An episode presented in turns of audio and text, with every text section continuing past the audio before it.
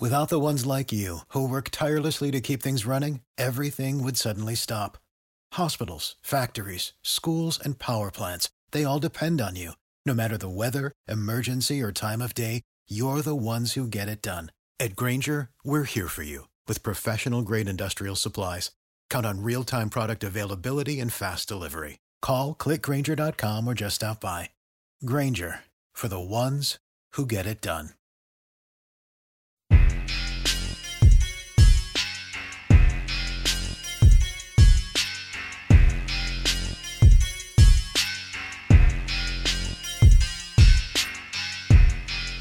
Yo!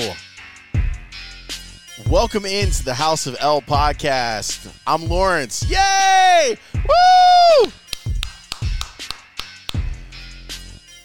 Thank you for checking in on this episode of the podcast.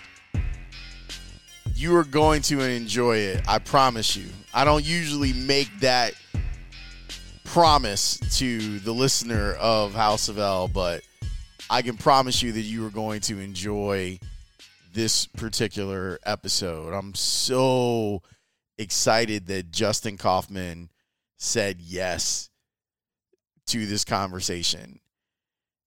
I want to explain to you why it's really weird to have Justin on the podcast. I will do that momentarily. But first, we got to take care of the business. You know this by now.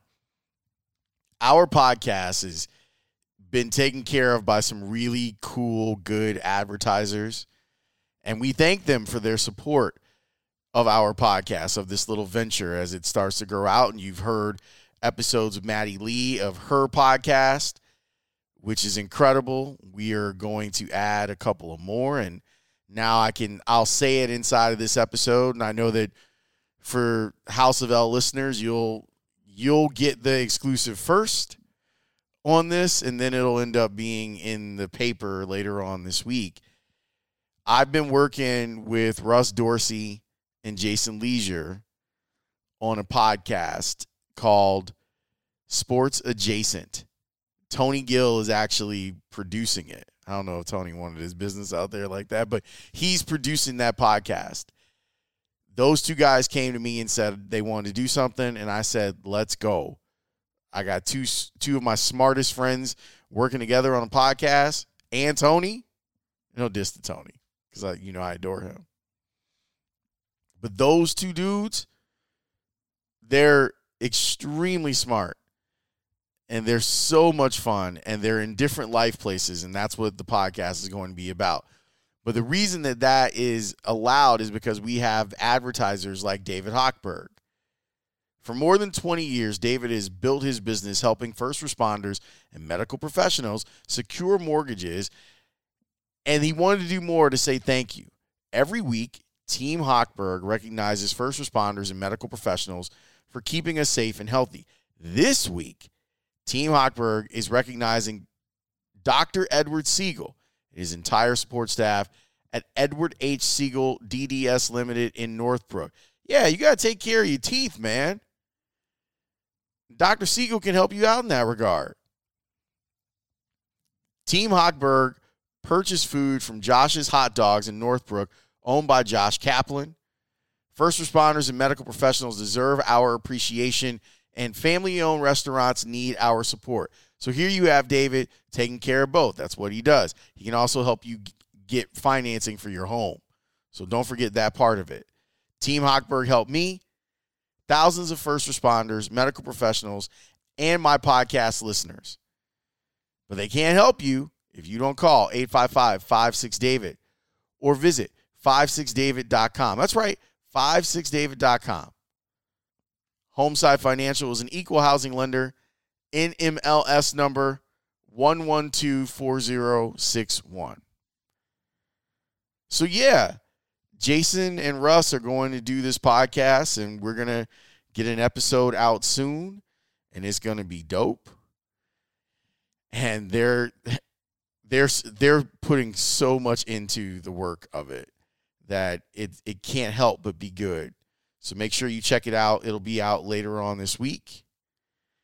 And I think what I'm going to do is I think I'm going to give everyone their own feed again. We're going to try this again where we post everyone there in their own feed and see how you react. So when we post these new feeds, make sure that you subscribe so that they get, get that, that love, and we get those downloads because we appreciate those downloads. Another one of our sponsors is Brendan Studzinski. He is State Farm rep in Lincoln Park. He's terrific. Terrific. For every quote that you get from him, all you got to do is go to his website, chicago s f dot com. chicago s f dot com. For every quote you get from him, Paws Chicago gets ten dollars from State Farm. So you can just help out our doggy friends, the good boys and girls. You can help them out by just getting a quote from Brendan. His name is Brendan Studzinski. You don't have to remember that. All you have to remember is chicago s f dot com. Go there right now. Do it right now. Go to chicago s f dot com, get a quote, and you help out Paws Chicago. Justin Kaufman is my guest this week. And if you ever had, whether we're talking about a relationship or you have a mutual friend with someone that isn't your friend, and they tell you, man, you know, you should be friends with blah, blah, blah. You two would be great friends. Or you should go out with such and such because you two would make a great couple. That is me and Justin Kaufman right there. That's the two of us. He's been having people say, you know, you and Lawrence should, like, do something. And I've been like, people been telling me, you and Justin should do something. Like, you guys would be great together. For a long time, Justin was on W G N while I was on The Score at night. So we were up against each other.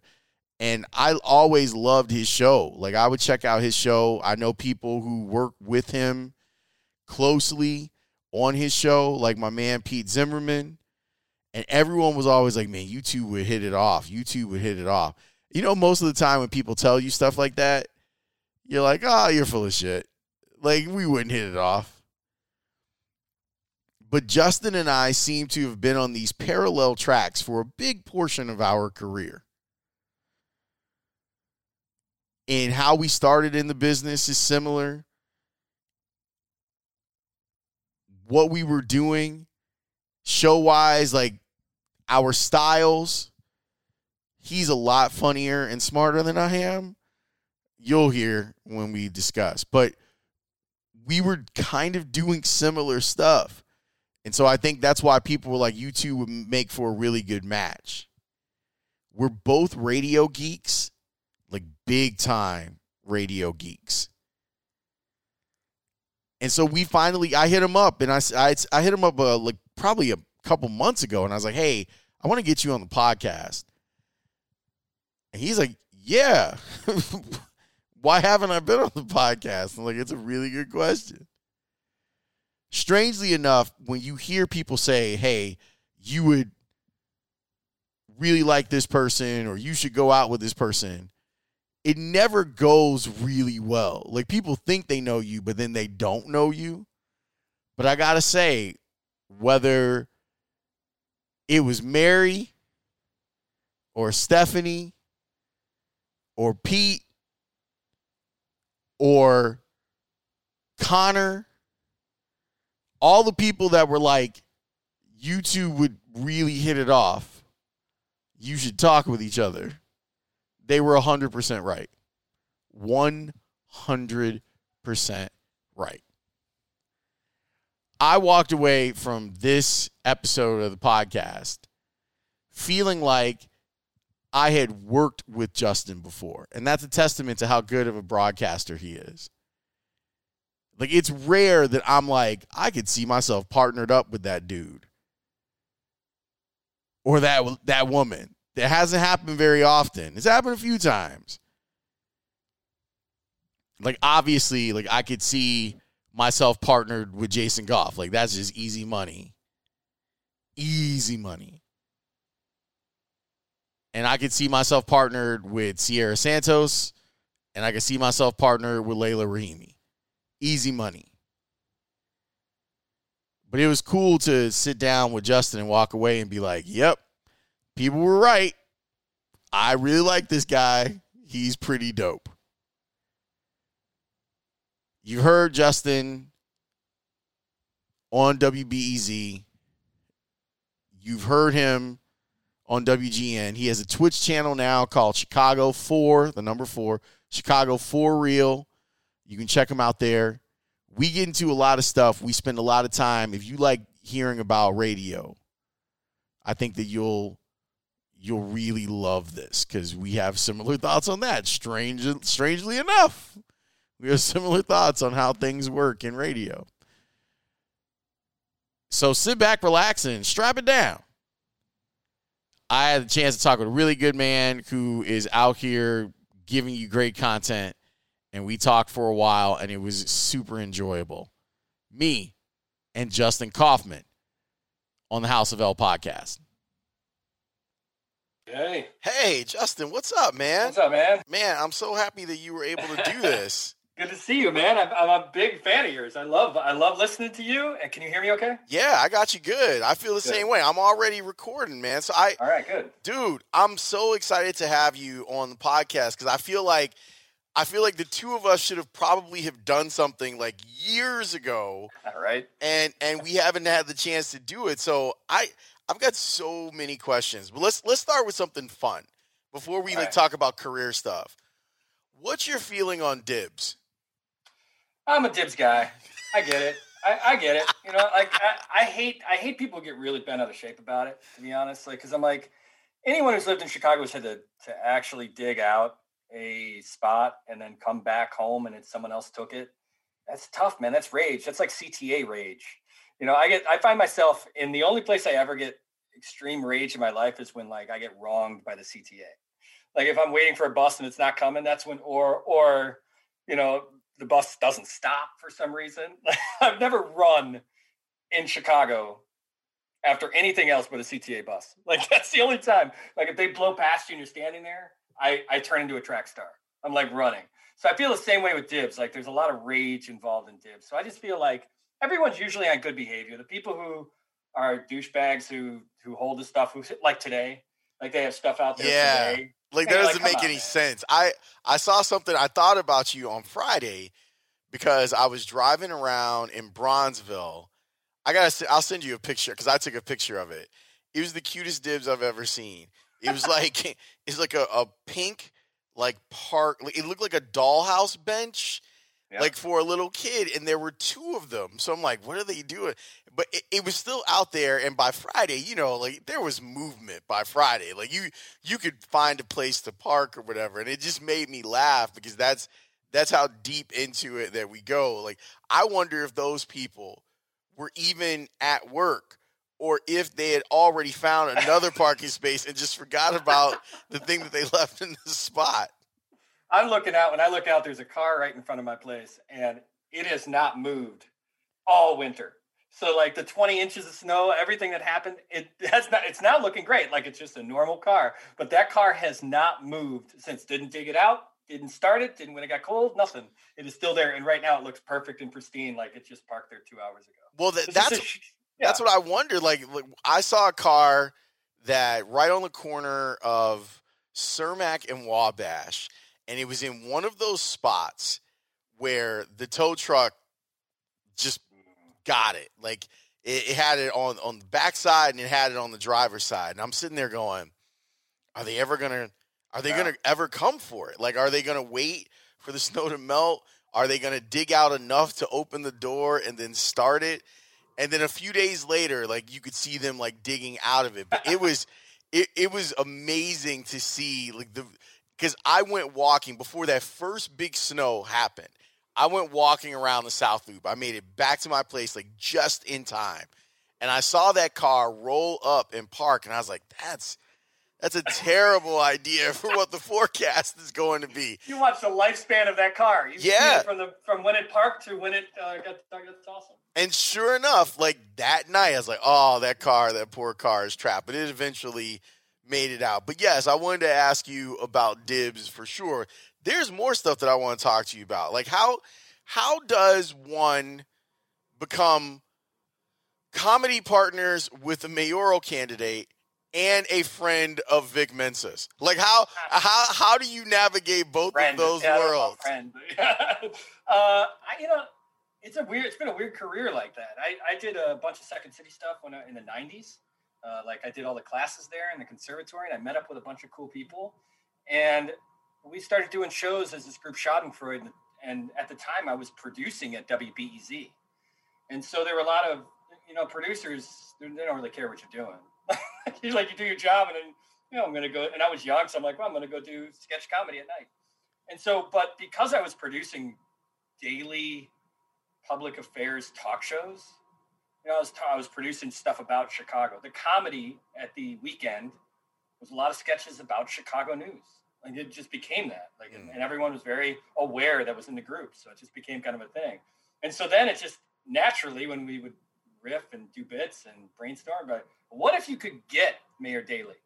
What if you could get that alderman to come to a show? So we started thinking like that, and there are limitations to try and get someone out to a, you know, black box theater at ten o'clock at night on a, you know, on a Saturday night or whatever.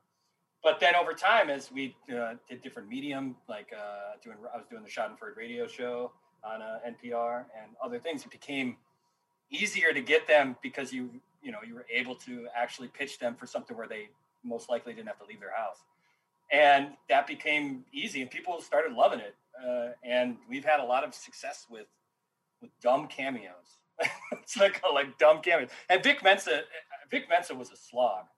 Like guys like Vic Mensa, it takes a long time. You have to have, you have to be a producer at heart to deal with all the P R people and all the sure. people that are around him. It takes for you know it takes forever. And you just have to like not get mad every time they say not this week or not next week and that kind of thing. And then once once they have that experience with you and you, you do the interview and you're well prepared and you're respectful of their time and their and their work, they, then it becomes easier because then they're like, oh, I'll do it again. I like I like that guy. And so that becomes easier. That's what I found at G N too. It's like I got a lot of like I've I've interviewed G Herbo three times. You know, and it's it's funny because not not usually a guy that's gonna show up on W G N radio. And the first time, he I don't think he knew what he was getting into. And then he had a really good experience. And he's like, I want to go do that experience again. And he got more confident in, in almost having like a, a one-hour sit-down, you know, more like a public radio conversation than, uh, than you know, being on a on a rap show or something like that. God, I love when you get one of those types of interviews where maybe the person is a tad bit reluctant and then they you you see them, you can hear them give, like get comfortable and give. It's such a, a beautiful thing to have happen. I saw Vic Mensa at the uh, the Chappelle pop-up show at, yeah, at the right. Chicago Theater, and he was amazing. Like I, I was a little, I was like, I don't know how this is gonna work. Like you're gonna have like a mini Vic Mensa concert in the middle of all of these hilarious people, but it worked out beautifully, especially at the time when the concert was going on. I think he's such an important. He's great. Yeah, like he. He, what I like about Vic is that he, he walks the walk. Like there's a bunch of dudes right. out here that, that talk slick, but he is actually out here in the streets being about what he says he's about in his records. His last album, I mean, he, he, he really turned heads with the sixteen shots, the Laquan McDonald stuff, which was great. It became an anthem, but his last album he put out was really personal. It was a lot of, um, sort of playing out his insecurities, like uh, being much more vulnerable than he'd been in the past. And it was interesting because when I was, I was pitching, I remember I was pitching the P R guy, I'd listened to the album and I was like, yeah, I really want to talk to him. And they were kind of like, that's what he doesn't want to talk about. They were like, you can leave that to the music. Like, we don't want to go back into the depression or whatever it was, you know, we'll, we'll leave that for the music. Let's just talk about when the album drops. That's the vibe I got. I felt like a Kid Cudi opened the door for more exploration yeah. of artists to kind of talk about mental illness or anxiety. And I'm glad that more rappers are going into that place where it's not about what I have or what I'm trying to get. Why not make it about some of the things that I'm going through? And I imagine that there's a, a way that those artists are, are getting through, are touching listeners, because if Vic is going through it or Cudi's going through it, well, it's not that weird that I'm going through it. Yeah, right. No, absolutely. And and, and it's also more interesting. And all of our all, all of our favorite musicians, you're you're attached to them because of the journey of their their songwriting and, and their life. And it's just more interesting than I'm gunning for the number one spot. All right, you can say that a couple of times. Right. Like the tenth time, you're like, that's just a variation on you want to be number one. Uh, but when they when they finally, and I think it comes with the comfort of their sound, but also the comfort with their audience, where they have a good fan base and and they're willing to go there. It's it's just better. I, I G Herbo is the same way. His stuff, his later stuff, where he talked about, you know, his life and what he's gone through, it shines. And it, it and it, again, it's just, he's probably more comfortable now because he's produced a lot of music. Who was the cameo at the theater that blew you away? Well, I, such a dumb story, but the, uh, my favorite was we got asked to, uh, I play an alderman character, Alderman Ed Buss. Oh, the fifty-third Ward, and, right? The fifty-third Ward, and it is a old school alderman. Hello. It's kind of like based on Ed Burke. Like, it's just a, a Chicago machine alderman that didn't realize that the world moved on, right? That's the joke. That's the bit. He's out He's out there shoveling, but he's also, like, taking bribes. Like, he's just, he's a Chicago corrupt alderman and still thinks that's the way it is. And so we would make a ton of Mayor Daley jokes. And uh, I think it was the Walter E. Smith brothers. Remember those guys? Like, yes. The, the carpet uh, thing. They had a like a, a like a going away party for Mayor Daley when he when he retired. And they called us and said, "Will Alderman Ed Buss come in and roast him?" Get out of here! Yeah, it was downtown, it was on, on Hubbard Street, and, and I was like, "What?" Like, it was like a dream come true because we had made so many jokes about Mayor Daley, and I also was kind of like, "Are you nuts?" Like that, he's not gonna like that. Are you trying to get me killed up in here? So we did it. And I remember we did a script, and that, that was the thing. We had to send a script, a, a sketch to uh, the city, to the mayor's office, to make sure that it was like okay. And they came back and they censored a bunch of jokes. Like they censored, they put a black line through stuff. They're like, can't say that. Can't. They wanted to change the name of the character. They thought it was too close to Ed Burke. And luckily, there was somebody who worked in the mayor's office that knew us. And knew the comedy and was like, no, no, no, no, no, you can't change the name. That's, they're not doing that for this. That's been around. And so we went there, and it was, and I got on stage, and there were these high back chairs while they were kind of introducing uh, me to come up.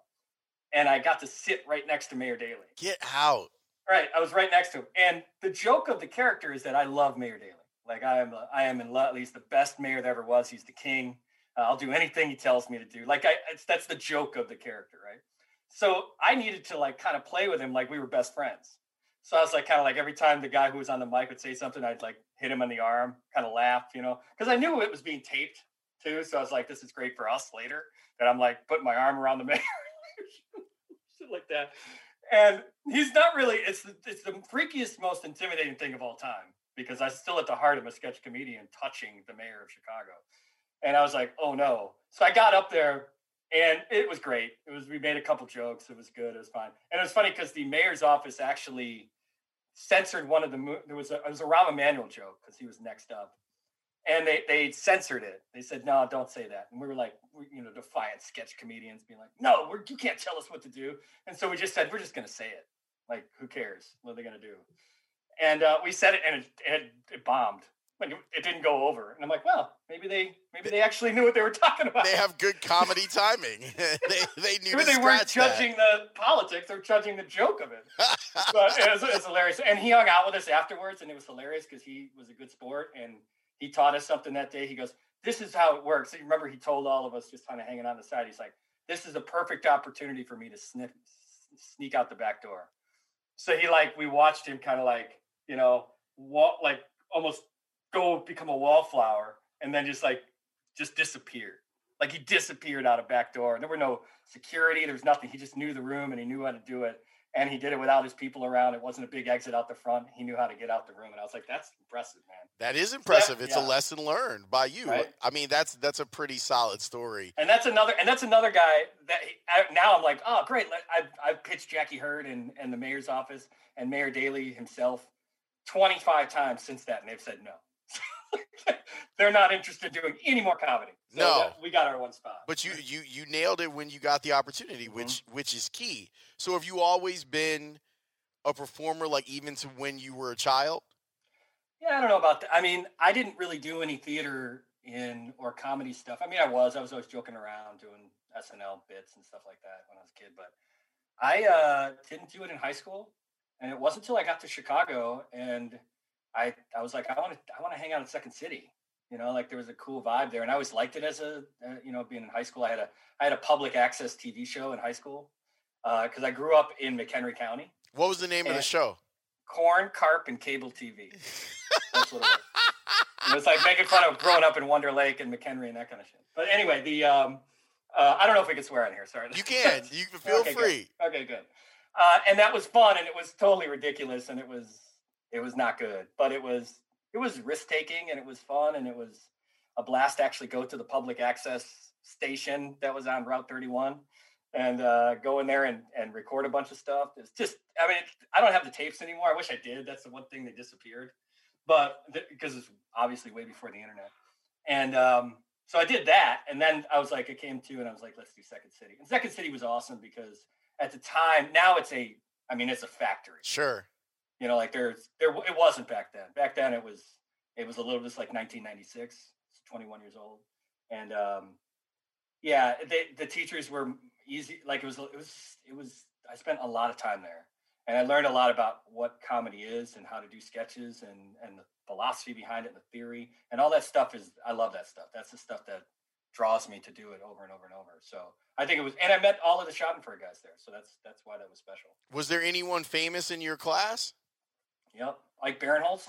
Oh my God. Yeah. Ike's a good buddy of mine. And he, um, he was in the class. I mean, uh, he was in there.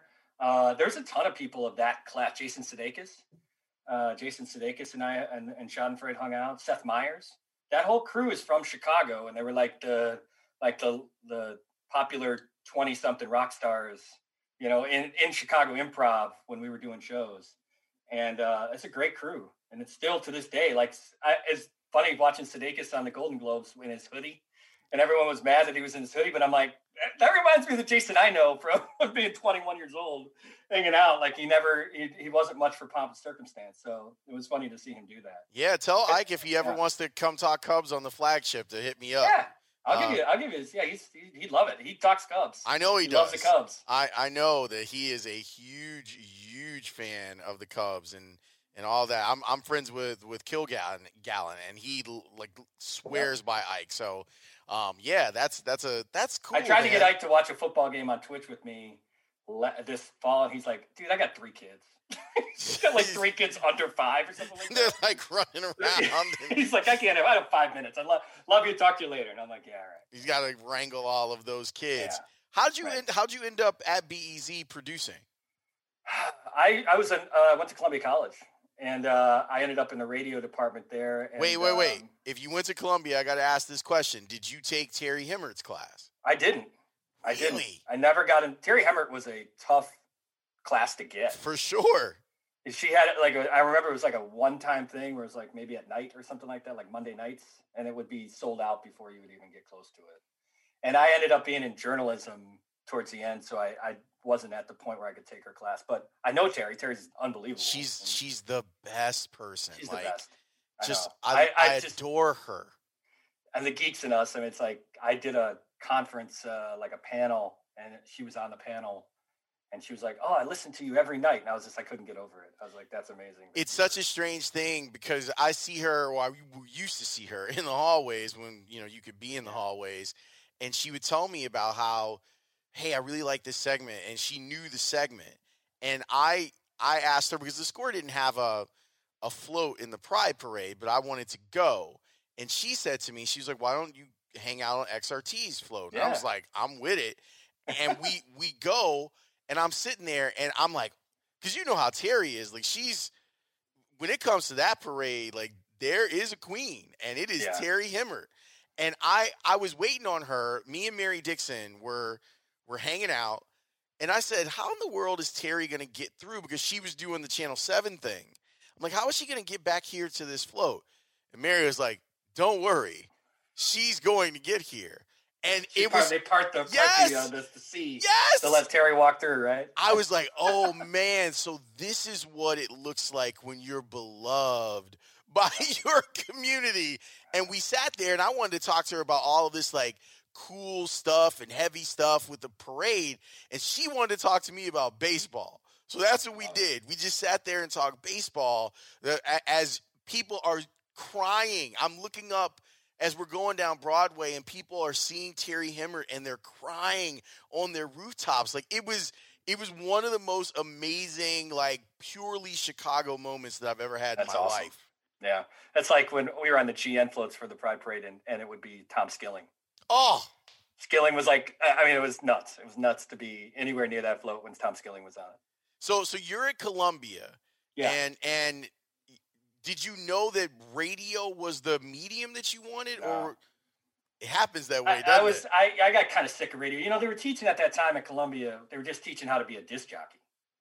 You know, like they were just teaching like I mean, it honestly was like how do you how do you get a record on the turntable? Like how do you do the lead up before you know the little talk before you talk to the record? How do you hit the you know, post? Like, yeah, how you hit the post, right? Like a lot, of, a lot of spinning and getting it ready and that kind of stuff. I remember I had to go to like the record shop by there, and I got a De La Soul record and a Smiths, the Smiths, and so like and an, and an L L Cool J, and it was those three records that I for the first two years at Columbia I would just spin like and here's I'm Bad with L L Cool J. I was like, what, what am I doing? This is college.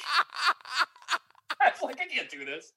So I went and I did uh, journalism, and then, uh, but I had met B E Z is kind of like the perfect hybrid because that's a journalism shop that does radio. And I met Tori Malatia, who was the G M. He was a teacher there. And I said, you got any internships? And he said, sure. And I ended up being an intern there for a year. And then I ended up, which is awesome. Well, guy I love, Tom Tuber, who was a producer, left to go get a better job in Wisconsin. And in classic B E Z fashion, they're like, I guess we we we have to rehire somebody. And in the in the months of figuring that out, I just did the show. I did a Richard Steele show, so it was a it was a daytime show, and I was just the intern doing it. And at one point, like I got called in, and they're like, "Have you just been doing the show for like? Did we just have a complete oversight? Like, is it is the intern producing the show for three months?" And they're I know it's so I'm still getting paid nothing. I didn't even ask about it because I'm like, this is great. And then they they they uh, reluctantly hired me to be the producer. I'm laughing because I I've kind of felt like you and I have been on these like parallel yep. tracks for a while, and that's exactly what happened to me when I was working. And it's I, I think we're the same age. Like you're forty-five, yeah. forty-six. Yeah, I'm forty-five. So yeah. I'm at M A Q. While while yeah. you're at B E Z, and and I'm producing a show uh, called The Sports Huddle, okay. and the producer quit, and I was an intern there, and I they were like, hey, do, it was Lou Canellis and Jeff Joniak, and they were like, do you think you could you could produce this show? And I was like, um, yes, because the answer is always always yes yes, always yes. in in our business. I said, sure, I could I could totally do that, and. Then I ended up producing the show for like six months until they could find someone who, you know, was trained for it and wasn't handling a full-time college workload yep, yep. at the time. It's so crazy. Like when those opportunities come up, if you're ready for them, it can launch you. It, into- it happens fast. I mean, it happens fast. The, um, uh, I remember the first check I got that was like full-time work was twenty-one grand. twenty-three five over here, yes. I needed your agent, man. I was like, I I try to explain to my students now that I I still don't have a good sense for how I survived. Yeah, right. On that money, and like do, think back to to that point where you're making twenty-one thousand dollars a year. Like, how did we live? How? I had a I had an apartment in Lincoln Square. With two college buddies, so it's three of us, above the Hansa Clipper on Lincoln. That was six hundred dollars a month, so we all paid two hundred dollars. That's nice. And then I, I remember, like, sweating when I took a one-bedroom in Ravenswood for four hundred twenty-five dollars. I was like, oh, my God, I don't think I can do it. I don't think I can do it. I don't know how ends are going to be made, four hundred twenty-five dollars a month. I don't think I can make this work at four hundred twenty-five dollars no. a month. For me, it was a garden apartment off of Addison and Walcott. Oh yeah, classic. So it was, I want to say five hundred sixty dollars a month between me and my roommate Matt Laz, and it's the same type of thing where you're like, oh, am I am I ready to move out on my own? Can I can I afford paying? You got to pay the electric bill too? Yeah. You gotta, oh, jeez, I don't know if I can do it. I don't, I don't know if I can handle any of that stuff. So, if if you weren't born of radio, how did you end up like falling in love with it? You know, I, I think it was Columbia College at least got me interested. And when I went to B E Z, that is a creative shop, man. And and I'm glad to see their numbers are huge right now. They are. Finally. But back in the day, it was kind of like a forgotten place. And it was a lot of really, they, they had All Things Considered and Morning Edition, but they also had like these local shows that you could do things on. You could, and, and I quickly uh, became really good friends. I produced John Dempsey, who's been at L S for, just retired. And uh, Aaron Freeman, who was a Second City guy, who I think was the reason why I got into Second City uh, at the time, because he was doing a Saturday show called Metropolis, which was just phenomenal. Lawrence, it was phenomenal. It was live bands, it was uh, remotes at the zoos, and it was um, wow, it was uh, artists and performances and theater companies coming. I mean, it was like what you think of like nineteen forties, like uh, you know, plays that were on the radio. They were doing that on Saturdays from twelve to four. They were doing a full show like that, and I was like, I want to do that. And so then I ended up producing that show, which was great. It was an, an amazing experience. And I feel like I've been, my whole life, been trying to get back to that experience. I mean, it's, it, yeah. it, that's a, a hard thing to even recreate now. But I think B E Z is probably the best example yeah. of that level of creativity. So when you're in a place like that, like an incubator of creativity, and you've done this with Second City, mm-hmm. do you think that that made it easier for you to adjust to to, to the B E Z lifestyle?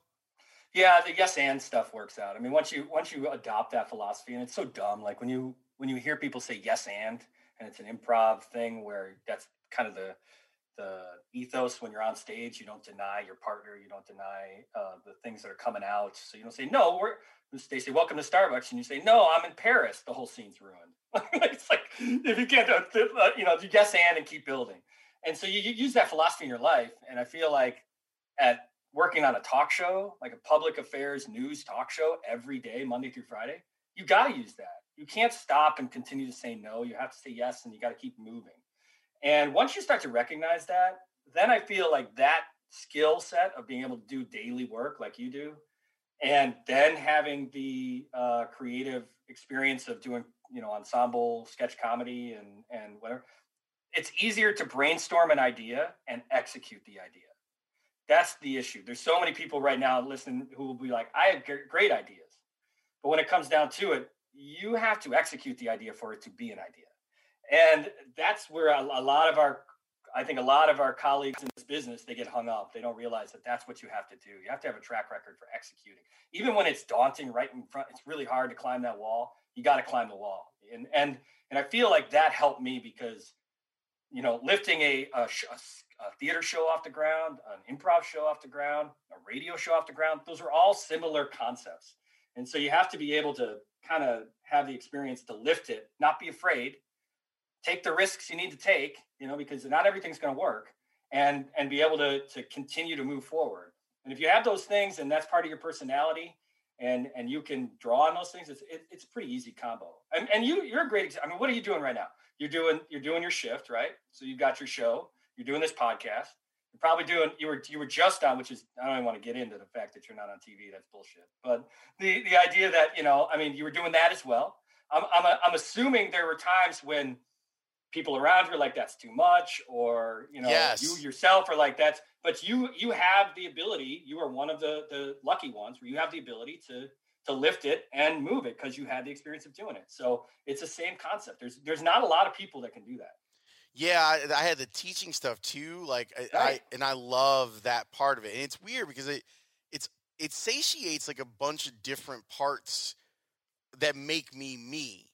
And so it even in, on the days where it's like I've been working since nine a.m. and now it's one a.m. because the Bears had a night game, and yet you feel strangely satisfied. Uh-huh. At the end of that journey of a day where, where you wake up and you're like, man, there's a lot to do. And then you look up and the, the thirteen hours has gone by and you're like, wow, that was, that was pretty spectacular. What happened today? It's like elections. I do that with elections, man. I go crazy for that stuff. I host election nights for B E Z and for G N before that. And that's a day, that's a long day. to like to hop on and then be the voice that like gives you the election results. Those are those, but when you're done, you're wired, man. You're like, this is, this is what I, I love this. I love the, um, the adrenaline is what keeps you going. For some reason, that's like the, the energy source that you, that guys like you and me kind of play off. Well, clearly you draw on Chicago politics in a lot of different aspects of your life. Like what, what do you think is something that would be valuable for a listener to know about how Chicago politics works? That's great.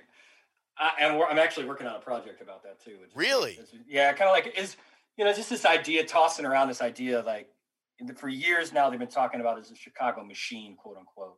You know they call Chicago politics is it dead?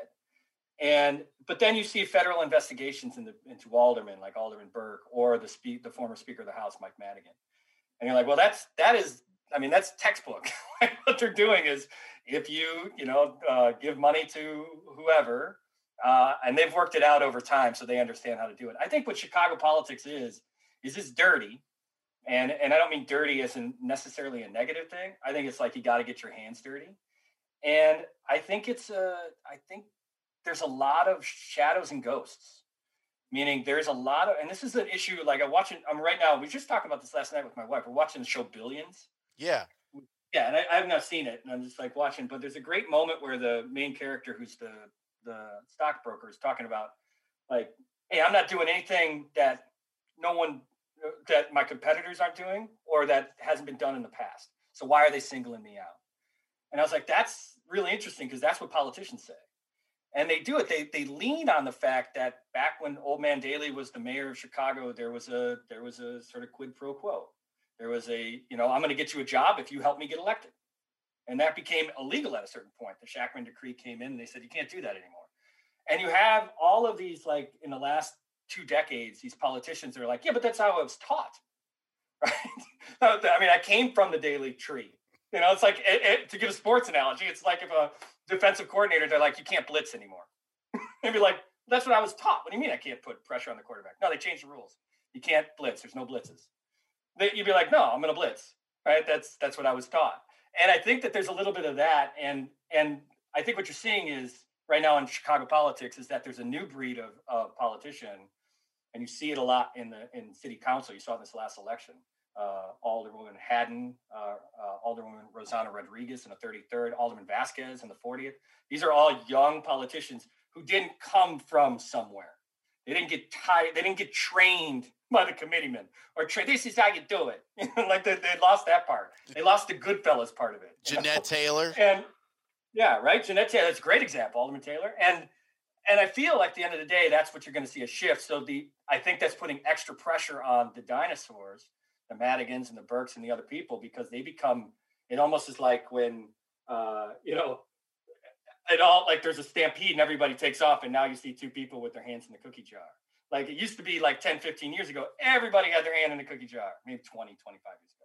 And now no, not everybody's got their hand in it. Burke's in there like, what? I can have an extra cookie, right? And that's the problem is I think that that's why you're seeing these guys under federal investigation because they're uh, they are from the past. And that used to be the way, and it's not just Chicago, it's D C, it's New York, it's L A. I think Chicago gets a bad rap because we're not as Uh, sexy, maybe, as the other towns. We're not slick. Our, our suits aren't as pressed. Yeah, but our characters are probably more colorful. Right, right. But it's the same. It's politics, and and and that's what Blagojevich back in what twenty ten was arguing. I went to jail because of politics. They changed the game. They changed the rules of politics. I was doing what I was taught. And you're like, yeah, well, whoever taught you is an asshole. You know. And, and at a certain point, that's, I think, there's maybe he's got a point. You know, it's like if you were taught that way, but, you know, times change, man. We're seeing it now.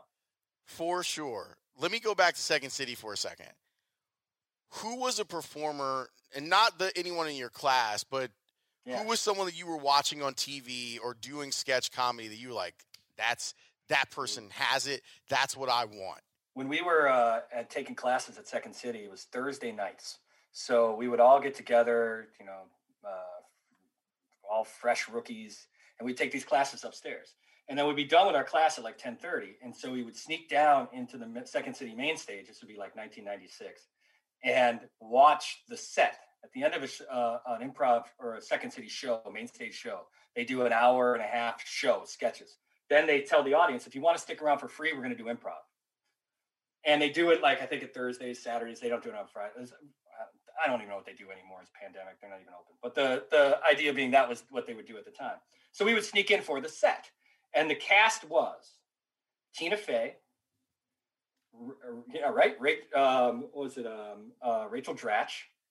Uh, what- Support for this podcast and the following message come from Corient. Corient provides wealth management services centered around you. They focus on exceeding your expectations and simplifying your life. Corient has been helping high achievers just like you enjoy their lives more fully, preserve their wealth, and provide for the people, causes, and communities they care about. As one of the largest integrated fee-only registered investment advisors in the U S, Corient has deeply experienced teams in twenty-three strategic locations. Corient has extensive knowledge spanning the full spectrum of planning, investing, lending, and money management disciplines. Leverage Corient's exclusive network of experts to craft custom solutions designed to help you reach your financial goals, no matter how complex they may be. Real wealth requires real solutions. For more information, connect with a wealth advisor today at corient dot com. That's C O R I E N T dot com. corient dot com.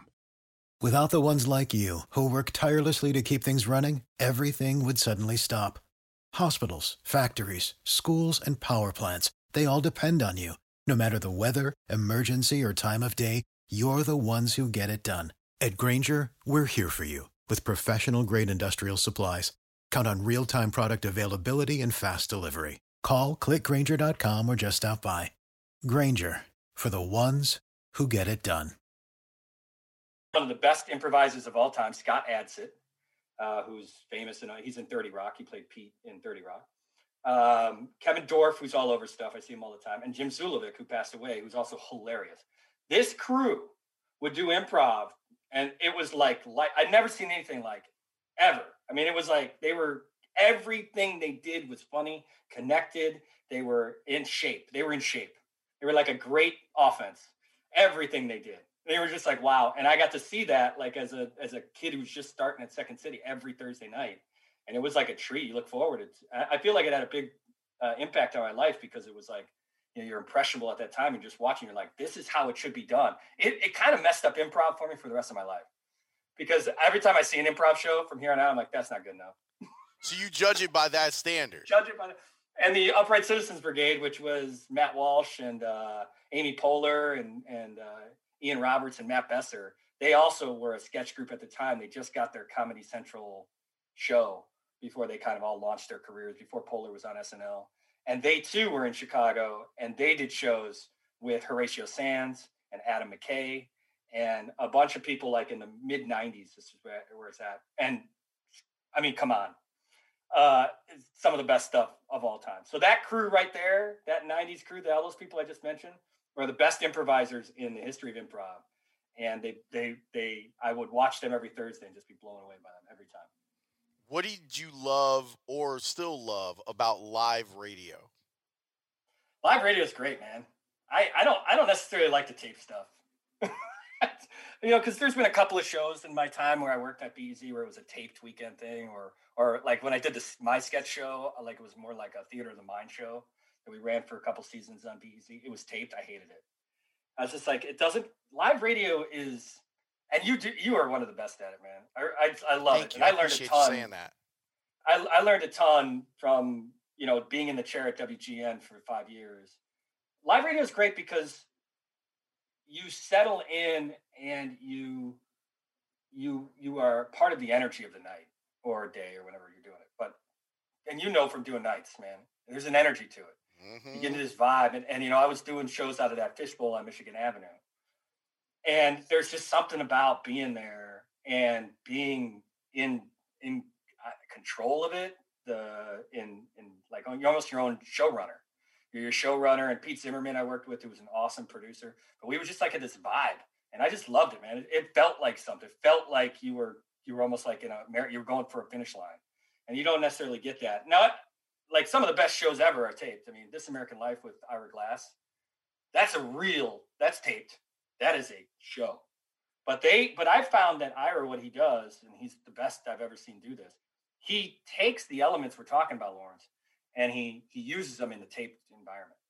So he's always like, the last thing he does is the intros, and he does them live. He's always trying to find little edges, little edges to make it live, to make it, to, to catch that energy. And there's something great about it, man. But, but in terms of the, it's, I mean, I asked you the same question. I mean, there's something about that energy, man. It's better than being on tape. It is. It, it's, it's weird. I was trying to describe it to someone a couple days ago of, look, the podcast world I dig because of how in depth we can go with a particular subject or an interview. Like I like and no the, format, right? Like no format. I don't have to worry about breaking. I can just keep talking to someone who I think is interesting. But there is something about the energy of, of live radio that it it's hard to duplicate. Like it really is. And on days where there's a big bear story, like there was a, a Bears game and, and you're reacting to it, It, or people have had twelve hours to think about it, and they they want to know what you think, and you want to yeah. know what they think about all of this stuff. And it's that energy is is really, really hard to try and find a, a comp for. And I I find it, I still get something out of it. And honestly, like I've started to go back to the studio over the last month or so, and I forgot how much I loved the studio. Like I love what I've built in my house, but it's not the same as being separated by glass from your producer and the non-verbal stuff that you can do with your producer. It's oh, yeah, hell yeah. There's just something cool about it. And the, and the moments that you make. I mean, that the, live radio is about moments. There, you know, you're going to have your hit, your traffic and your commercials and all that kind of stuff. But there are moments that are made, and when that moment comes up, that's magical or, or emotional or something's happening in that moment, like you got to be ready to seize on that.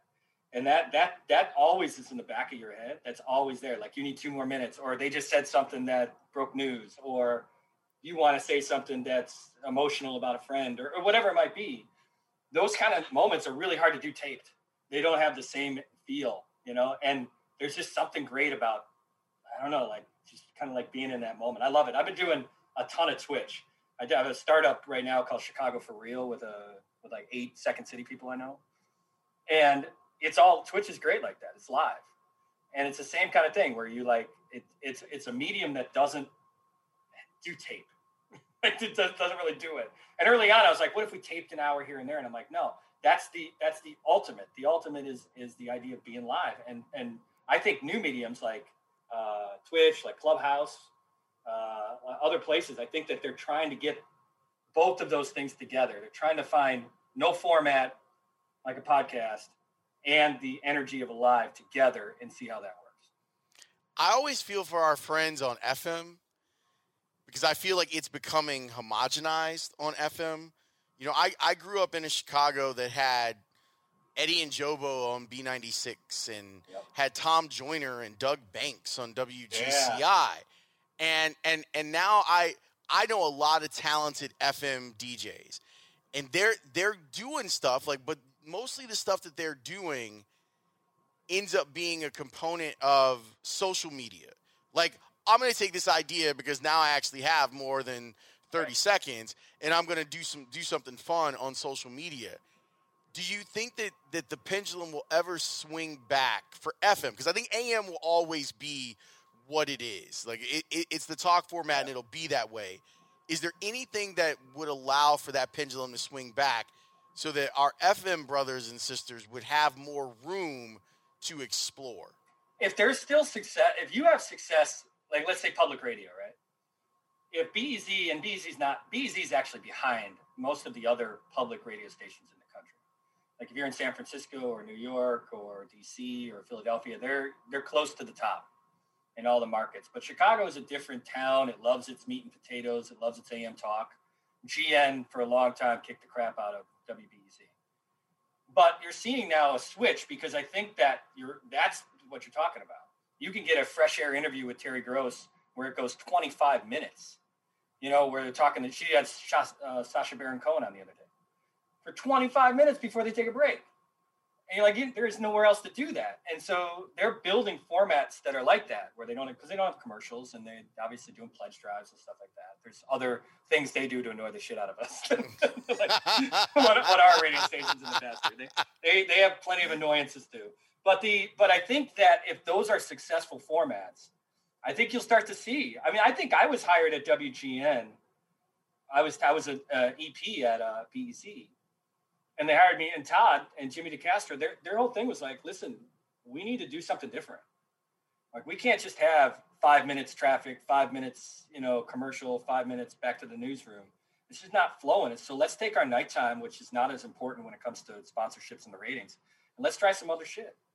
And and they they they they have their eyes on, not the new management, the next star management doesn't care, but the they had their eyes on N P R, like to say, we can get at that audience. That audience is there, and a lot of people want that kind of content. They may not want it to sound that way, you know, they, but they want that, that value. They want that twenty-five minute interview. So when I come in and I've got, you know, Michael Shannon, um, I remember I could sit down. Yeah. I could sit down with Michael Shannon for an hour. I'm going to have breaks in there, but you know, the idea being like, we're going to try our best to like, to, to give it that N P R feel where you're getting fifteen before break, seventeen before break, all that went out. The, when Next Star took over, they're like, this is the clock. Don't stray from the clock. It's like a lot of, like, they're like, this is, this is, you have to hit this at this exact second. If you don't hit it here, you're going to be back. You're going to be in the P D's office. Like, it was, it was like straight up that kind of stuff. I always wonder in some of these situations where you have companies that are dictating some of this because, you know, they've seen their formatting succeed in this market or that market. How much time do they spend with talent? Like that, that, that always seems like it's a, it's missing from, from, you know, why don't you talk to your talent about this and say, yeah. Hey, wh- how can we make this successful for everyone and everyone gets rich? Well, uh, so many times it's not specific to, to one radio station, but so many times, especially when you're in a situation where it got sold, the, the management company that's coming in is under the philosophy they need to fix it. Or that they're going to come in and, and, you know, they're going to pump it their way to get more out of it. And so they almost see their talent as the enemy. And if not the enemy, adversarial. And you saw that, I think you saw that at W G N because they quickly came in and said, no more Cochran, no more Rokan, no more Bill and Wendy. Like down the line, they just kind of like, once those contracts were up, they were out. And, you know, and, and that's their prerogative. I'm not saying that's wrong. That's, but I think that that's, That's what you get when you're we're almost publicly trading radio, is you get every five or six years a company that's going to come in and change the format because they think they can. It's working, like you said, it's working in Charlotte, so it should work in Chicago. So that's just, so you see that a lot in the F M dial where they're like, it's not a country station anymore, it's a hard rock station. You're like, what? Like it's that kind of stuff, and and they do that periodically, and it's, it's you know it's a radio trick. But yeah, I don't know. I don't I don't have the answer for you know. I think that radio is a business. And at a certain point, other business people think they can run it better, and they and they change the things. But I hope that the success of of not-for-profit models uh, and the success of other mediums, like I, I really truly believe, like podcasts, uh, Clubhouse, as we talked about, Twitch, like these places where they're having success, there doing things outside of those formats, and hopefully good programmers in radio will go, you know what, I see a clock differently now. You know, Howard Stern was doing that shit way before his time, and that's why he eventually got kicked out of there, you know half for F C C violations, but half because the radio station's like, we need to run spots, and he would do forty-five minutes straight of nothing and then do the last twenty minutes of spots, right? you know he just he didn't he had no he had no respect for the clock in a good way, and we loved it we loved it as I wanted to hear him and Chris Rock. Like, I don't want to hear it. I don't want him to go do the uh, lobster or the teddy bear gram, you know like I don't I don't he don't need to do that. Just give me the interview. And they learn quickly at, at places like Sirius. Is a, X M is a great example of, of a place that's adapted. So I hope that it's not like the end.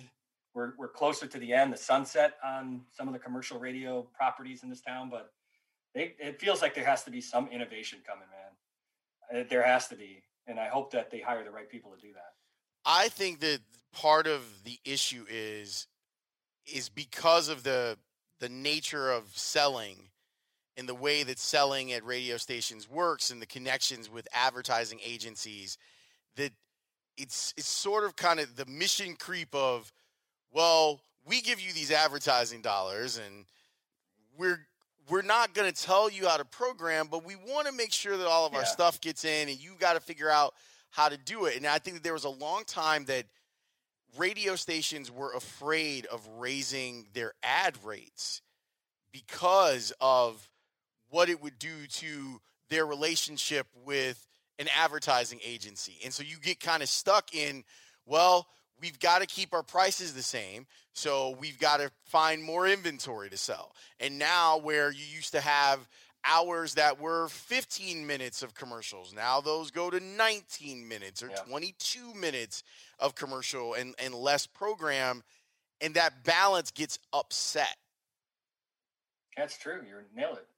And I, I wonder if you just have to find, I think that you see it on your station, and I think uh, I see it a little bit on, on like the television uh, sports shows where they're selling everything.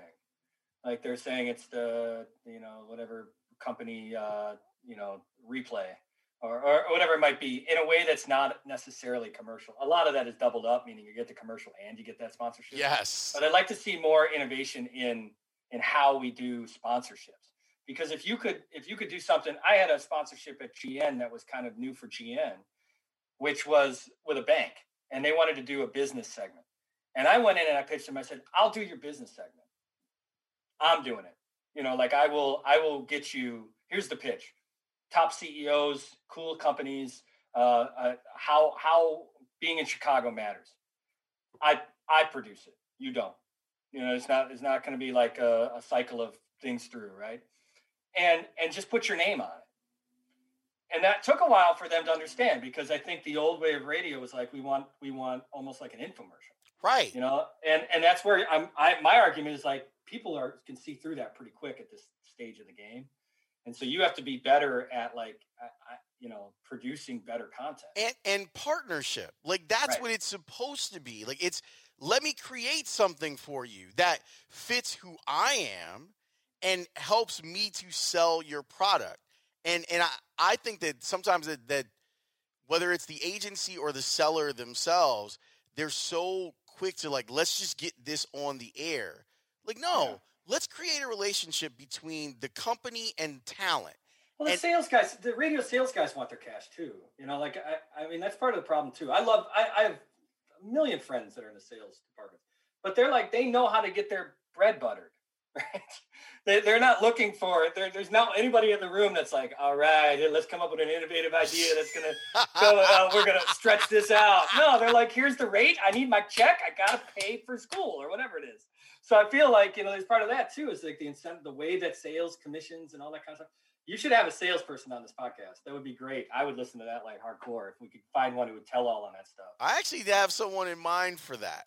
Perfect. I, I would listen to that like crazy. Because because the, the person that I'm thinking of did really, like, wasn't beholden to ad agencies. Like, he did a lot of retail. So, I mean, he was literally, like, cold calling and, and pounding the streets and built up this pretty nice little empire of people who trusted him with their small businesses. Uh, I, would, I, love, I love to hear that. I, I remember this, like, when I started my show on W G N, The Download, I I had a lot of friends who were, you know, it was it was a lot of media around it, and I had a friend who owned a bar, mm. and he lived by we lived in the same building, and he was like, "Dude, I want to sponsor your show," and I was like, "That's awesome! You don't have to do that. That's great." He's like, "No, I think it's great. It's great for me." Blah blah. Who did I call? Gave him the sales guy. Blah blah blah. I didn't hear nothing about it. Saw him on the street. I, he pulled up. Well, I was walking by, and he pulled up, and he came out, and he's like, "Hey, I've been looking for you." He's like, I wanted, I talked to your guy and they upselled me. Like they upsell me in the way that they're like, yo, if you want to be a sponsor here, you got to sponsor this show and that show and this show. And it's this much. And that. What I was talking like, you know, hundreds, maybe a couple thousand, they were talking twenty-five, fifty thousand, you know, that, and that's, and nothing against the sales guys. That's, that's what they make money off of. So the idea of this guy who wanted to give money to a show, to his friend who like, I want to help out. There's not a space for that. Because they tried, I remember I brought in uh, a couple of sponsors at that time because they were like, we want to really make this show cool and and hip, and, and the sponsors should reflect that. And I remember getting with a, a guy who had a beer, beer company. And again, and I, I, it's not their fault, but G N was like, all right, here's a better pitch. How about the whole thing? Right. Like, it's like, they're like, we just want to do like, we want to do this for Justin. And they're like, no, better, bigger. Take a look. Millions. What do you think? And they're like, no. How about your entire advertising budget for this year and next? That's right. What do you think about What do you think of that? So I'm like, uh, so, I mean, but that's, again, that's the incentive, right? Sales companies are, that or sales uh, people who work at radio stations are trying to get paid. So I get it. I'm not, I don't begrudge them, but I think that's why you see not a lot of turnover in the ad center on A M radio, and not a lot of, like, it's like they, they've got their thing going on. What was the best time at G N for you? Oh, I rebooted Milt Rosenberg's extension seven twenty, which uh, I, I was never a big fan. I don't, I don't not, you know, he's, he died and he's great and a legend. And I listened to a lot of his stuff when I rebooted it, and he's, he's fucking great, man. He's great. He did a show, Lawrence, that was like for fifty years on G N at night. I would listen to it on my way home from my show. Yeah, I, I, I, I, I'm telling you, man. And, and, and I think a lot of people remember him like late in his life, because he hung on. He was on the air, I think, till he was in his nineties. And he got much more kind of the modern day talk radio, where he's doing like a lot of right wing kind of yes. talk. But you can listen back to like some of the stuff he was doing in the seventies and eighties. He would have like all of these people would come in, and he would have these conversations just as you're talking about, like, when are we going to, does F M ever going to change their format? It's going to be longer form type stuff. That's what it was. And it was awesome. Like, you listen to him, like, having these really intimate conversations, which, as we started this conversation, ours, talking about, like, when you know they go in. And you could tell. He had Harold Washington on. And he had Harold Washington. I listened to this whole hour where he Harold Washington knows who Milt Rosenberg is. And they're they're challenging each other, and they're casual, and they're formal. It's it's like what you want out of a mayor conversation. Like, it was just real. And you're like, this is awesome. And it's both the host and it's the mayor, where they're just like, it's a different era where they're just having a two hour conversation, right? eight to ten, ten to twelve, whatever it was. So when I came in and rebooted it, I was like, well, I want to do that, but I also want to do some of the stuff I was doing at B E Z. So I got, I got really ambitious, and I started doing a lot of the documentary stuff, which G N had never heard of. I took a lot of my B E Z stuff and I brought it over. So I did a, I did a, uh, that summer, which would have been twenty eighteen, twenty nineteen. Uh, we hung out in back of the yards at a, at a, a not-for-profit that was a nonviolence. Like, they took over a, it was a church, but they took over a, a school and turned it into a community center for the kids down there.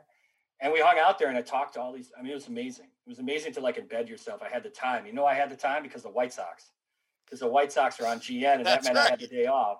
So I would just go work. I'd just go hang out. And so then I was able to put that together and mix stuff together that was, like, compelling and interesting, and voices you never heard before, like from their front stoop, you know, and that kind of stuff. And uh, did a whole thing on on uh, AIDS Awareness Day, like uh, for for Pride Month. That was was really memorable for me. And that kind of stuff where I was like bringing like long form documentary shit to G N was, I was like, oh, you're on a roll. Me and Pete Zimmerman were on a roll. I was like, this is the best stuff I've ever done in my life. And then the company got sold. And the first meeting I had with the new P D's, like, none of that shit. It's like, the whole thing that you've been doing, it's completely no. wrong. No, not that. Get it out of here, and we're going to go do something. You know what? Just, uh, just uh, whatever's in the news. Talk about whatever's in the news that night and take calls. That's what it was. So. Oh, that's so frustrating. It's frustrating, but it was a it was an awesome summer, man. It was like the best. I, I still still look back in that time, and I'm like, I can't believe we did those kind of shows on G N, and we probably did about twenty-five of them. Like, when it was, because it was just over one three month period, but I loved it. Pete Zimmerman is a good man. He he yeah he is. He actually texted me a couple days ago because I guess he was producing at the time, and one of my listeners mistakenly texted G N something that was going on on my show. That's great. And Pete goes, you know, Lawrence, it sounds like you're doing a great show today. One of your texters filtered into what we were doing on our text screen, and uh, here's what I think about it. It was just so great. It was like totally Pete, and uh, he's really, really wonderful.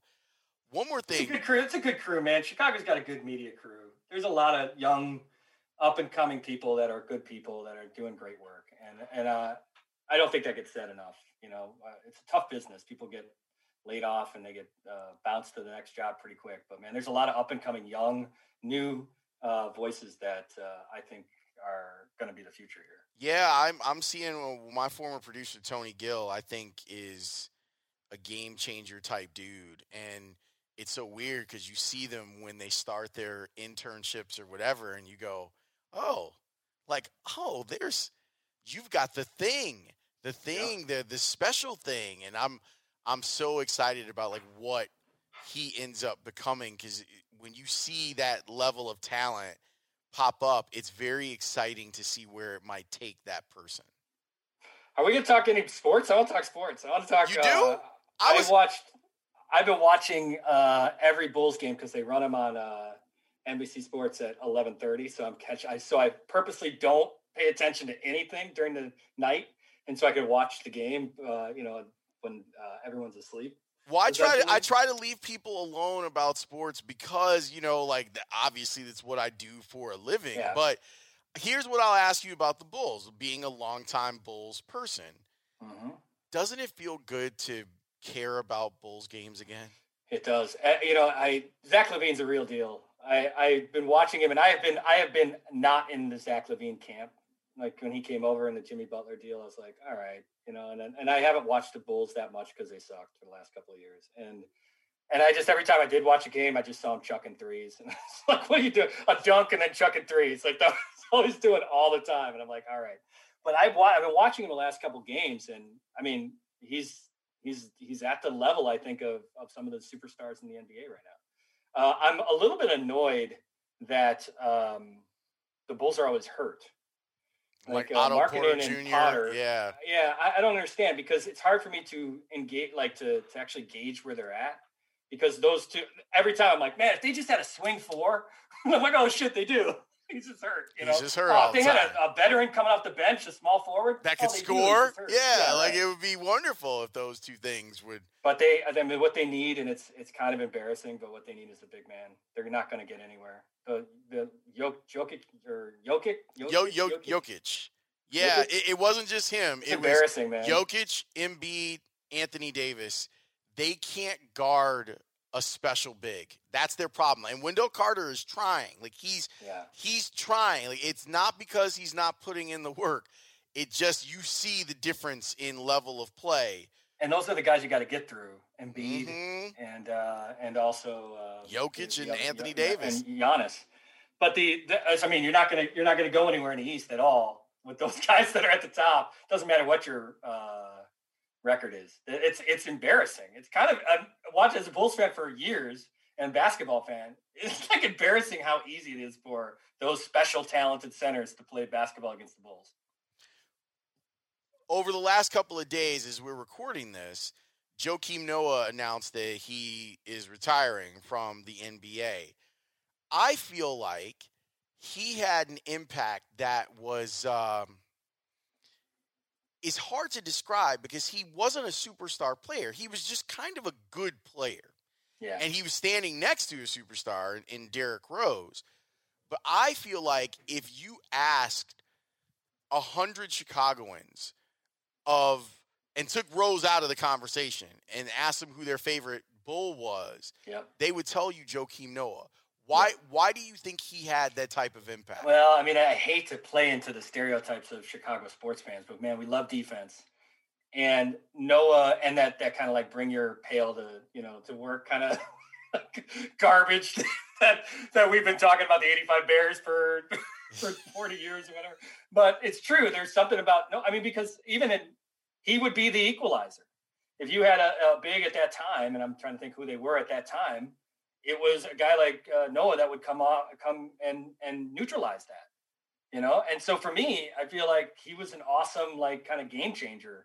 Kind of reminded me of uh, like some of the, the Cliff Livingston vibe, like yes. energy, where you get that thing going, and like it, you know when Jordan's on the bench kind of thing, but he was starting. I know, but but that's what I felt about Noah. It's like he gave the Bulls their identity because Derrick Rose was an okay defender. I don't think that he would go down. People are saying he's a great defender. Dang was awesome. He was lanky, but Noah was great in the paint, man. He would he would make big plays and with a lot of energy. And I, I'll tell you right now, if they had Noah on this team, this team would have five more wins. because it would be a lot of these like mid-level, and it's not just the special bigs. I watched the game against the Pistons. Jeremy Grant has the game of his life because he pulls in, he goes into the lane and he's not contested. And I mean, he could stop and hit a mid-range jumper. He can go to the hoop. There's no one there that they fear. There's no one off the bench they fear. There's not, and again, you know, it's not marketing, but it's like, I feel like they had a Noah back there that, you know, a guy like Jeremy Grant's like, I think I'll just pop the three instead of, instead of going to the lane. He wouldn't have those kind of games. And that's what I think this Bulls team's missing. And I don't know how you fix it, man. I don't know, because there's no one's giving those players up. You know, I don't know. Maybe you draft a, a big guy, draft that kid out of the Illini. But I, I don't know, man. I, I don't see a quick fix on, on the Bulls making the playoffs this year. I don't see a quick fix on it either. But I got to tell you, I have really leaned into how much of a difference just a competent N B A coach can make. I know, right? Isn't it great? It's great. Billy Donovan is, I don't, if you, have you watched any of his post game? No, but is he better than I, I'm, I'm telling you, Justin, watch the next game, do yourself a favor and just watch Billy Donovan, because what he does is that he explains to you what happened. He tells you what his plan is to make sure that it doesn't happen again. And, and he talks about what the players did right and wrong without bus tossing them. And there's never, he's always, the equilibrium on that guy when he's at the microphone is dope. And it's just what we've been missing as Bulls fans. I guess it's one step at a time, right? Like fix all that stuff, fix the coach and, and his communication, fix the, I mean, he's done wonders with Zach LaVine. I mean, I honestly, like, he's the only guy, we go down and you're like, wow, he's going to make that shot. Right. You you kind of like hold your breath with Kobe, with Kobe White, where you're like, I don't know if he's got it today. But with LaVine, he's like, he's going to make it. And you're like, that's amazing. That's his skill. He reminds me a lot of what they have in Utah uh, with Mitchell. Like the idea that you've got a star. He's a star. You know, they're they're going to have, they need other pieces, but that's the star who you can count on to make a bucket, even late. Uh, and that's why I think they got to they got to figure. I don't think they need to trade. I think they should just like run it out this year, um, because you don't know what you have in some of these guys that are hurt. But and I don't think they trade to make a run this year. Maybe they trade some assets. I don't know. I don't know. Get eight, eight, Anthony Davis has got to come to Chicago. Well, right? I would love for that to be the case, but I think that he has found himself yeah. out there, and it's too bad that that that he that the Bulls were never really an option. Yeah, you know, like I, I think now, if if Anthony Davis's free agency was coming up now, the Bulls would be an option for him. But before, I, what what was the just what would be the justification? Like, if, if you're any free agent or really good player, what in the world would, outside of how great our city is, what in the world would make you say, I want to go play for that franchise? I got a buddy who says that about the Bears, uh, who says that uh, he, you know, he sent me the other day, he sent me uh, Stephen A. Smith's uh, It's Cold in Chicago rant. Why would anyone want to go to Chicago? But he says that that's a big thing, that like people don't, they love the city, the city's great, but they don't want to play here. And that's why any sort of like waiving no trade clause for Russell Wilson or Dak Prescott or Russ or Deshaun Watson's not going to happen.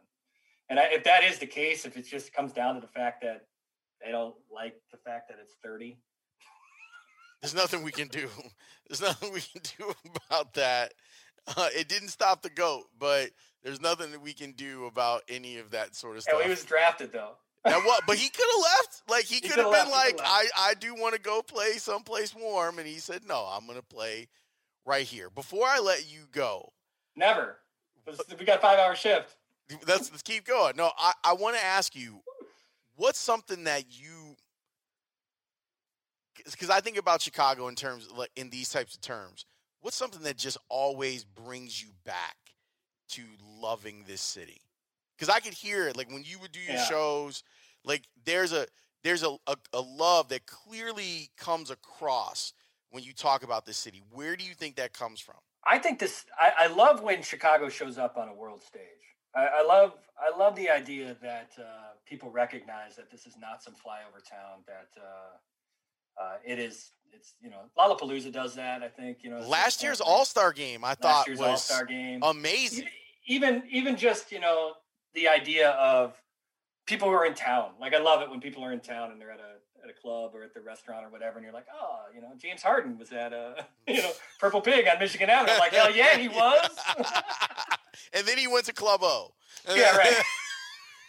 But like back in the day, I forgot that. Oh, what's the name of that club that was uh that uh, whenever LeBron would come in with the Heat, they would always end up at the cl- at that club with Bulls. I think with Noah and other people. Yeah, like, yeah, uh, yeah. Oh my God, yeah, Under- underground. Uh, yeah, underground, those kind of places. Uh, I love that, but I also love, you know, Chicago is is. I always say this because I grew up in a very rural town. I grew up in Wonder Lake, Illinois, eight thousand people. It was a. It's not even a suburb. It's it's. I don't know what you call it. It's probably closer to the Wisconsin border than it is to Chicago. But my parents were from Chicago, moved out there, so we got a Chicago vibe. But I always say, like, you know, it's amazing to me to be able to walk out my door and be this close to um, architecture, to uh, business, to, to restaurants, to sports, to whatever it is, the highest of the high. And uh, in this country, sometimes second to none. And and it, whether that might be the comedy clubs or that might be whatever, that really does something to me, man. It's like, it's a chip on the shoulder kind of thing where you're just like, this is the real deal. I'm living the real deal.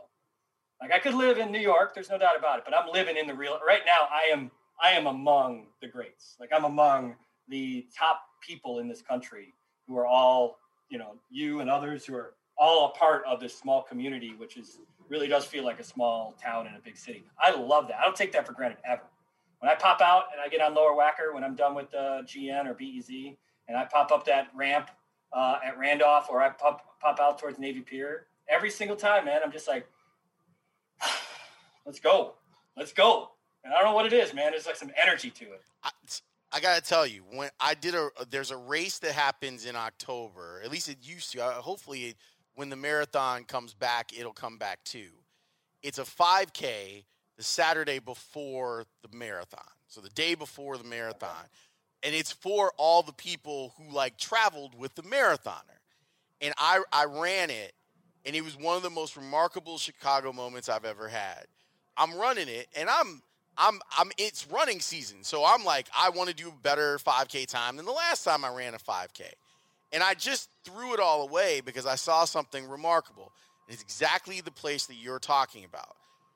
The route took us from City Hall, and we came down Randolph. So we went underneath, and you pop up on the lakefront, and then you run to the museum, and then you turn That's around great. And you finish.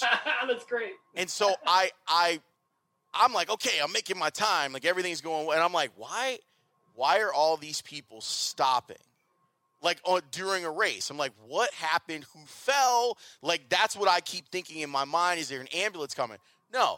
It's all these people from around the world that in the moment when they get to the lakefront and they turn around and look back, they're like, oh, my God, this place is gorgeous. So I'm seeing all of these people stop in the middle of a race to take pictures Of, of downtown Chicago. And it was one of those, like, perfect October uh, yeah. Saturday mornings where it's like forty-five degrees, perfectly sunny, and no wind.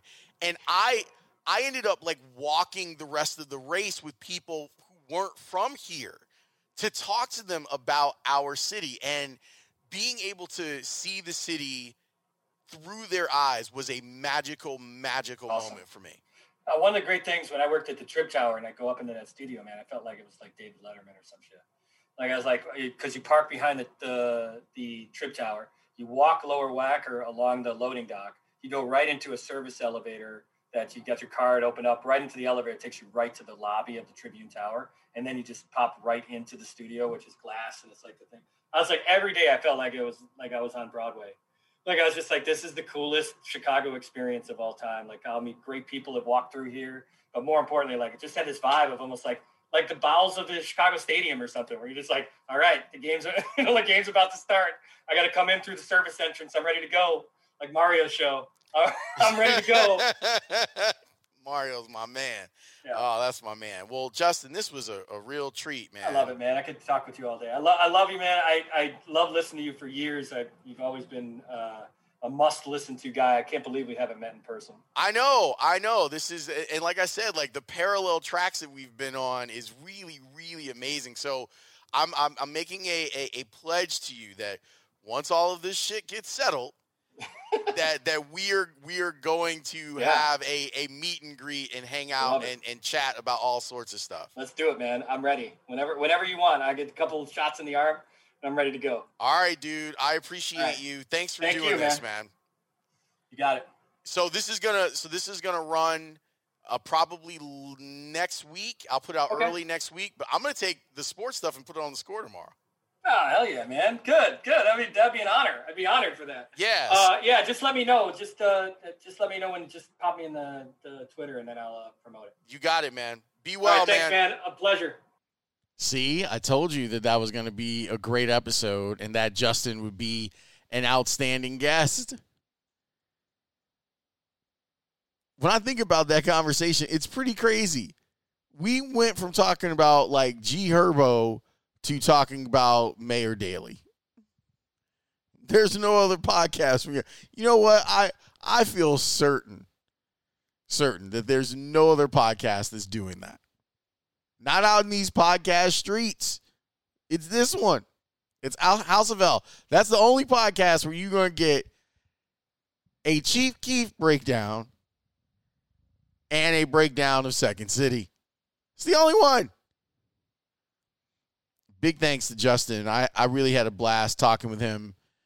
That was a lot of fun. And everyone who told me that we should collaborate on something was one hundred percent right. one hundred percent right. So I'm glad that we got the opportunity to talk. There's more news on House of L. I'm excited. I'll tell you about it after I tell you. Go get an insurance quote from my man Brendan Studzinski over at State Farm out in Lincoln Park, chicago s f dot com, chicago s f dot com. You get a quote from him, Paws Chicago gets ten dollars from State Farm. Just a quote. Just have him work work you up, and you get to get some money for Paws Chicago, which is an awesome charity to be a part of. I know some people who work through Paws Chicago, and you can get yourself a, a pup, or you can help pups out. And all you got to do is get a quote from Brendan Studzinski, chicago s f dot com. And David Hochberg, my man. You're not getting a quote. Well, I guess technically, I guess you are getting a quote from him if you're thinking about refinancing your home or buying a new home. I might be in the market for a new home soon. We'll see. eight five five, five six, David is the way you could just call him and be like, hey, I heard about you on House of L. Lawrence said you get stuff done. Is that true? And he'll tell you yes, because he does. You can go to his website and check it out yourself, five six david dot com. You got a radio show over on G N Radio. You can listen to that too. But he helped me, and he can help you out. Trust me on that, five six david dot com. Homeside Financial is an equal housing lender. N M L S number one one two four zero six one. Big thanks again to Justin Kaufman for being on the podcast. And I know that my my production of the podcast has been a little down lately. And the reason for that is that I've been working on other stuff. Like, I've been trying to get Jason and Russ squared away with what it is they want to do on their podcast. I've been trying to get Maddie Lee squared away with what she wants to do. I think it's great so far, what she's doing. And I'm looking forward to even more. Maggie and I, we don't, Maggie and I don't have a set schedule for when we record the Bloodwine podcast. We just kind of, I'll text her and be like, hey, you want to talk about this? Or she'll be like, hey, let's talk about this. And then we jump on a Zoom and it's all good to go. But now I'm back into the groove of getting back on schedule as far as interviews go. I've been a little preoccupied with getting the Score contract done. And it looks like it's close to being done. I it's I can't believe I just said that on the podcast, because you're not really supposed to because you know how contracts are. Like, tomorrow it could be a nightmare, and I'd be like, oh, no, I didn't sign it at all. But it feels like it's close to happening. And when it does, I'll do a whole episode about the entire thing.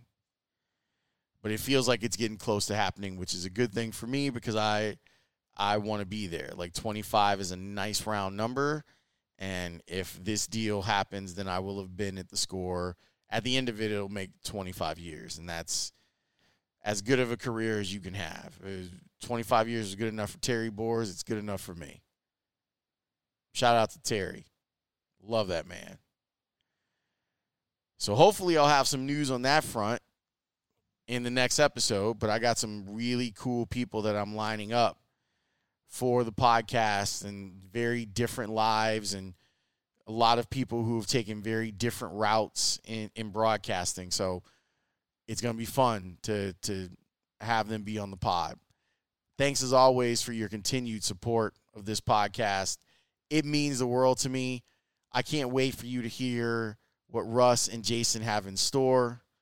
Thanks for your support of Maddie Lee's podcast. It's the last episode with Megan Montemuro. You need to go check that out, especially if you're a big Cub fan. You're going to love that episode. I'll talk to you next time with a new interview or Star Trek talk. I don't know which one will be first yet, but thank you. Peace.